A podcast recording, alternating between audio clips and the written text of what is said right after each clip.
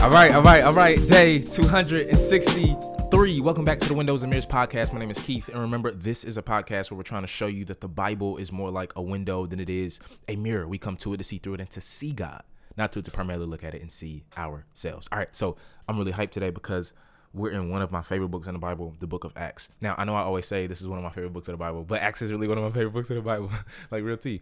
And um, remember, we we have this modified chronological plan. So um, we are moving as best we can chronologically through the history of redemption, fam. How beautiful is that? We move through the history of what God is doing in and through uh, His Son for His people, right? And Acts. So, so Acts. There's so many ways to characterize it that I, I don't even know if I can get it in in one episode. You feel me? Uh, how to just like open up. We could just talk all day about how uh, what Acts means and what uh, Acts is doing but it's really hard to kind of overstate the importance and its place in scripture you know it's traditionally been called acts because uh, many people say like oh this is the acts of the apostles right? Um, that the lord jesus left to carry the good news of the kingdom.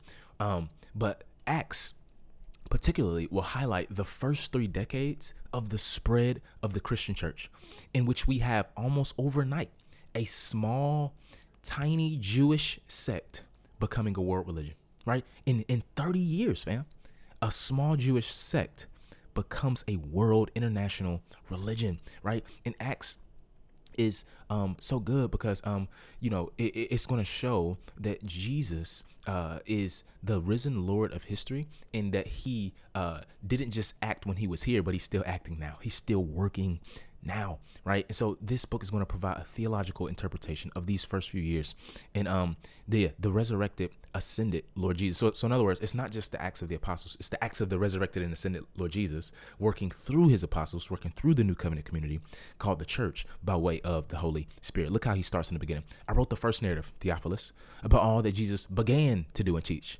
Notice he says began until the day he was taken up, after he had given instructions through the Holy Spirit to the apostles he had chosen. After he had suffered, he also presented himself alive to them by many convincing proofs, appearing to them over a period of 40 days and speaking about the kingdom of God. It's mouthful in that bad boy. Listen, uh, Acts is Luke part two, right? So Luke wrote the first narrative, right, of the gospel, and now this is the second narrative. So Acts is Luke part two, and he says, no, no, all that Jesus began to do and teach, that means he, uh, it implies that he continues to do and teach things through his people.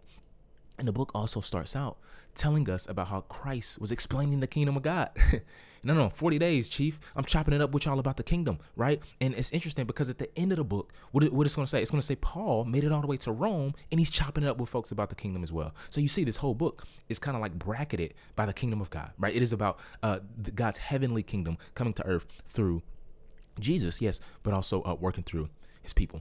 Uh, as we move in the book of Acts, Acts chapter 1 verse 8, listen, is a one sentence commentary on the entire book, right? If you want to if you forget what, what is going on in the book of Acts, go to Acts 1 8. It says this, but you will receive, this is Jesus, uh, power uh, when the Holy Spirit has come on you, and you will be my witnesses in Jerusalem. Check this, in Judea and Samaria and to the ends of the earth. All throughout the book, the apostles will refer to themselves as witnesses, right? And then um, Luke's and for Luke, geography is never an accident, right? So Luke is a historian. This is why he's so uh, precise. We talked about this in the, in the Gospel of Luke. He's so precise. In other words, if you read the book of Luke, you see that everything is moving towards Jerusalem, and according to Acts, everything moves out from Jerusalem. So they got to go to Jerusalem, right? And then they go to Judea, and then they go to Samaria, and then to the ends of the earth with the gospel. And I love it because uh, technically, liter- literarily, uh, uh, the gospel goes to the ends of the earth in the book, right? It gets all the way to the Roman Empire in the known world. However, it's still going to the ends of the earth now. So guess what? This statement includes us, right? We are to take the gospel, the good news about Jesus's uh, kingship, Jesus being the Christ, Jesus being the Messiah, to the ends of the earth. And guess what? We can't do this without the Holy Spirit. That's why he says, no, no, no. Power got to come on, come down, fam. Power has to come from from from heaven, right? When the Holy Spirit has come on you, and this has to take place. Now, one of the things that happens after this, the the, the narrator uh, talks about, uh, Luke talks about um, um, the ascension of Jesus, right? And we don't talk a ton about Jesus ascending. Now, remember, Jesus always talked about the Son of Man coming on the clouds. I think it's a double entendre. I think what Jesus means when he says that, he's, he's alluding to Daniel 7, um, but he's talking about when he comes back for sure, but also when he goes away. Notice how it says he was taken up into the clouds. And here we have, listen, Christ ascending back to the Father. It's so much. We could do a whole podcast on ascension. I may do it for the Patreon. But listen, Christ was resurrected, but now he ascends. Why is that important? Well, the resurrection declares his kingship, right? It declares that he is king and Lord over death. But the ascension is the installment of his kingship, right? In other words, it, it, the, the ascension is where he begins to actually reign over the entire universe, right? His, his resurrection finished his labor on earth, but the ascension marks a shift to his labor in heaven, right? And so Jesus is right now working at the right hand, right hand of the Father as he's enthroned as Lord over, over the entire universe. And so we see after this, um, th- that happens. Redemptive history is just moving, man. And um, you know, you have the twelve. Uh, uh, Judas died, and they had to replace him. Why? Because again, this is the restoration of Israel. Are you restoring the kingdom of Israel to this time? Uh, Acts chapter one verse five. Yes. So, so in other words, um, the the twelve have to be reconstituted in order for the kingdom to come on earth. Acts two comes, Pentecost. Take a highlighter, uh, circle it. Uh, write it on a tablet of your heart because Acts chapter 2 is one of the most important uh, texts in your Bible right? Um, climactic, so much here. I, I man, I can't even get into all to it, and it's making me sad. You feel me? What is Pentecost? Well, if you've been with us, uh, it is one of it is one of the pilgrimage feasts, right, for Jews. So you had Passover slash unleavened bread, which which which which celebrated the Exodus, and they the Jews would migrate and go to Jerusalem for this. Uh, you had the Feast of Tabernacles, which celebrated uh, how God dwelt with His people in the wilderness, and then you had Pentecost or the Feast of Weeks, which came 50 days after Passover. Go read Deuteronomy 16, Leviticus 23. Um, during these feasts, Jews traveled to Jerusalem to present offerings before God in the temple. And this feast took place 50 days after Passover, right? And and it came to be associated with covenant renewal. Now it's interesting. How do we how do we uh, see this here? Um, you know, Jesus was with them for 40 days, so we have to assume that another 10 days went by and then Pentecost came.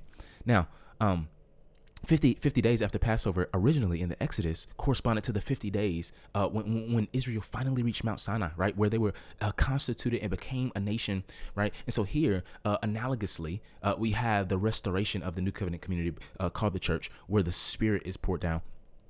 And um, you know, uh, uh, if you read Genesis chapter 11, you have uh, this kind of interplay here where at Babel, you know, the, the, languages were confused and now the languages are being heard again. Uh, so you see this reversal here in the divine plan. All that to say, the Holy Spirit comes down and those that were following Christ were speaking in the languages of the Jews who came to pilgrimage to Jerusalem. Notice what the text says. It says Parthians, Medes, Elamites, those living in Mesopotamia, uh, in, in Judea, Cappadocia, Pontus, Asia, Honan, right? Egypt, parts of Libya, near Cyrene, visitors of Rome, Jews and converts, Cretans and Arabs. We hear them declaring the magnificent acts of God in our own tongues. And, and Peter is going to get up and he's going to talk about how the Holy Spirit has been poured out. Uh, and he's going to preach similar to Christ. He's going to declare that these blessings are an indication of the last days. The restoration that we've been waiting for has come. What the prophets have been prophesying is now here in part, right? Um, and if you go back and read the prophets, when, you, when they talk about the last days, when they talk about the new covenant, when they talk about the messianic age, it's always associated with the Spirit coming down. And this is here, right? So this would have been like reasons to celebrate, reasons to turn up, right? If you uh, were living in the first century. And um, yeah, it, it, it's so good because uh, if you remember uh, here, Pentecost, Pentecost is, is so important because if there's no Pentecost, there will be no salvation, right? There will be no Christians, right? The Holy Spirit's primary role in the economy, in the work of salvation, is to take the work of Christ and apply it to the believer by uniting us with the resurrected Jesus, who has merited all of the benefits for salvation for his people. I love it because the first person to receive the, the, the Spirit, according to the book of Acts, is who? Jesus. It's Jesus. That's why uh, Peter gets up and he says, No, no, no. Like the Spirit, he received the Holy Spirit. And now he, Jesus, speaking of Jesus, has poured out what you both see in here as he preaches, right? And throughout the rest of the chapter, Peter is going to say, he's going to preach and highlight the way that people can be saved, highlighting that Jesus is now both Lord and Messiah, and ev- that everyone ought to turn and repent and be saved, right? This is the message of the gospel. This is what God has done in history. The Holy Spirit has been poured out as the spirit of the crucified and resurrected Christ. Acts chapter 3, so much here. Listen, resurrection power comes and is proclaimed, but it's also actually seen and intersects in the lives of everyday people. I think that's why Acts chapter 3 is right after Acts chapter 2, right? It is it is it is linked to this idea of restoration and you see a lame man being healed, right? So we see here Peter and John as they are healed, uh, as they as they are headed to the temple, time for prayer. Peter is going to do is use this miracle as a real life illustration to show that the same resurrection power that rose Christ from the dead is the same one that is working in and through the apostles here, and it's the same one that we have right now that can lead to acts of healing for real people. One of the things I've been enamored by is the way that Christ wants to heal the brokenness of the world, and He uses His people's as agents of healing and renewal, right? And so wherever you are today, and you're hearing this and you're listening and you're reading the book of Acts, no, no, God has placed you where He has placed you to be an agent of renewal. Whether you are a pastor, whether you are a therapist, whether you are a teacher, whether you are an educator, whether you are a, uh, a layperson, it doesn't matter. God wants us to be agents of renewal in the very spaces He has placed us in space, time, and history. And so this miracle authenticates his message. And he's going to preach to the other Israelites, right? And he's going to use language that that they would be familiar with. The God of Abraham, Isaac, and Jacob, the God of our ancestors, has glorified his servant Jesus, whom you handed over and denied before Pilate, though he had decided to release him. And he's going to say, No, no, Jesus is the Messiah. You guys, Israel, rejected your Messiah. So, the, in other words, at the same time, he's going to indict them, but he's also going to invite them, right? He's going to say, and God is merciful. All you have to do is turn to him in light of, even even in light of what you've done. And that's and that's the way we present the gospel. We indict, but we also invite. Right? We, we tell people about the nature and power of sin and rebellion against the Lord Jesus, but we also invite them to repent and turn to Him uh, in His grace and His love. Right? Um, and so, so you just see the, the, the revolutionary message of the gospel uh, is is being played out here in the first century. Acts chapter four, last one of this bunch. We could go all day. Acts four, my man Peter and John get arrested for preaching the gospel, um, and we see the irony, as I said before, is that the church is going to grow in this text. You've seen it in Exodus, um, the people of God grow under persecution, but you see the church here specifically growing under persecution. In chapter one, they had 120 then it was 3,000 in Acts 2. And now in Acts 4, we have 5,000 people. Now remember, the church grew overnight, right? His secular historians will say this. Uh, all New Testament scholars will say the, the explosive growth of the early church in the first century was miraculous, fam. It was miraculous. And it was it was a further enigma because you had Jews uh, in the middle of history in, in the first century who said, no, no, we worship a man. They were strict monotheists. They, they believed that we worship one God. So this whole idea of a trinity was was mind boggling to people uh, uh, that were looking on. Then you have Gentiles who who who don't who who are who are uh, primarily Gnostic, who don't believe uh, uh, that the physical material world is any good. So so, so why would why would you have the question that, that plagues people is why would you have Jews overnight coming to worship a man and uh, Gentiles overnight coming to worship a man when this kind of like blew up their paradigms? And we have to attribute it to the real historical resurrection and power of Jesus in space, time, and history. And you see this growth here even in the book of Acts. So I said, so as I said before, rapid growth, uh, outpouring of the Spirit, proclamation of the gospel, um, and I, and I just think that um, even in our day, right, like uh, for those of us who are yearning for revival, for those of us who are yearning to see a generation called back to the Lord Jesus, right, we just need a fresh outpouring of the Holy Spirit, right, and we need to pray and work towards that end. Uh, callous knees and callous hands, as I like to say uh, all the time. Anyway, uh, Peter gets up, preaches again, much shorter sermon, uh, sermon, and I love verse twelve because Peter gives the uncompromising, exclusive truth of, of the gospel. Salvation is in no one else, right? And what's interesting too is that in the ancient world, it was understood that speeches changed the course of history. And remember, Luke is a historian, and um, you know, and you see in Acts one through six alone, sixty percent of it is preaching, it's speeches, it's sermons. And what I believe Luke is trying to trying to tell us is that the Holy Spirit empowering the disciples for proclamation of the risen, ascended, and exalted Christ is what does this is, is what is what literally uh, moves kind of history forward in this way right? And um yeah I, and i think uh, we need the same thing today. But also i love what happens after that. It's not just that the leaders um we see toward the end of the chapter the whole group right is filled with the holy spirit right? The filling of the Spirit is not something that is uh, set apart and only rele- relegated to the most gifted among us, the most talented among us, the leaders among us, the celebrities, whoever among us, right? We see this a ton of acts that regular, re- regular, regular folk like you and I can be filled with the Holy Spirit, and it often implies that someone is empowered with boldness for proclamation of the gospel, uh, whether that be individually or communally. So you see that the Spirit fills people, but it also fills communities, right? And we see what it looks like for for for a church to be filled with the Spirit. right? Not towards just those outside in proclamation, but to those to those inside the church as well. They're, they're one heart, one mind. They're unified. No possessions were their own. All things are held in common, right? It says, "For there was not a needy person among them, because all those who owned lands or households sold them, right? Brought the proceeds of what was sold and laid them at the apostles' feet. This was then distributed." to each person as any had need. I love it. I love it. I love it. I love it. Oh my God. Because Deuteronomy 14 and 15, if you read it, what you were supposed to do were you supposed to you were supposed to bring your excess and your leftovers to the Jerusalem temple. You hear me? To the Jerusalem temple. And that was the way that God cared for the needy among his people right? So there would be no needy person among you uh, Deuteronomy 15 and you see that this text is going to allude to those texts and say that no no no.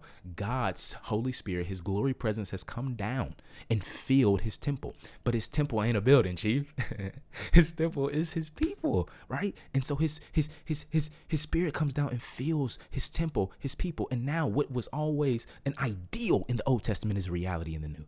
Right? It was an ideal that the needy would be cared for. And now God is saying, no, no, this is the way you actually do it because this is the true temple, right? This is where I actually dwell in the midst and in the hearts of my people. And we see here that the application for us is radical generosity. Radical. The things we have are not our own, right? Because we are not our own. We belong to another, right? And, I, and I'm going to say this all throughout the New Testament. Listen, we are too individualistic, right? The Holy Spirit says, no, no, no. I'm here to transform individuals, but I'm also here to transform real Jesus, spirit empowered, Christ following, Messiah proclaiming communities, right? And, and my prayer, fam, my prayer is that today God would transform our local and global communities to live, hear this, to live an alternate lifestyle. Fam, no, no, Christianity is not just about exchanging beliefs, new beliefs for old ones. It's about exchanging an entire new life for an old one, right? It's an alternate lifestyle that testifies to the kingship of Jesus of Nazareth and thus is utterly compelling. Let's pray. God, we ask that by the power of the, the, the, the crucified and risen Christ, that you would transform, Lord. We we we plead that you would transform our communities and that it would be utterly compelling, open doors for the gospel to be proclaimed and for people to come to know you. That's what all of this is about. That's what we do. This is what we we wake up and get out of bed for, God. I pray that it will be at the center of our hearts today. It's in Jesus Christ's name we pray.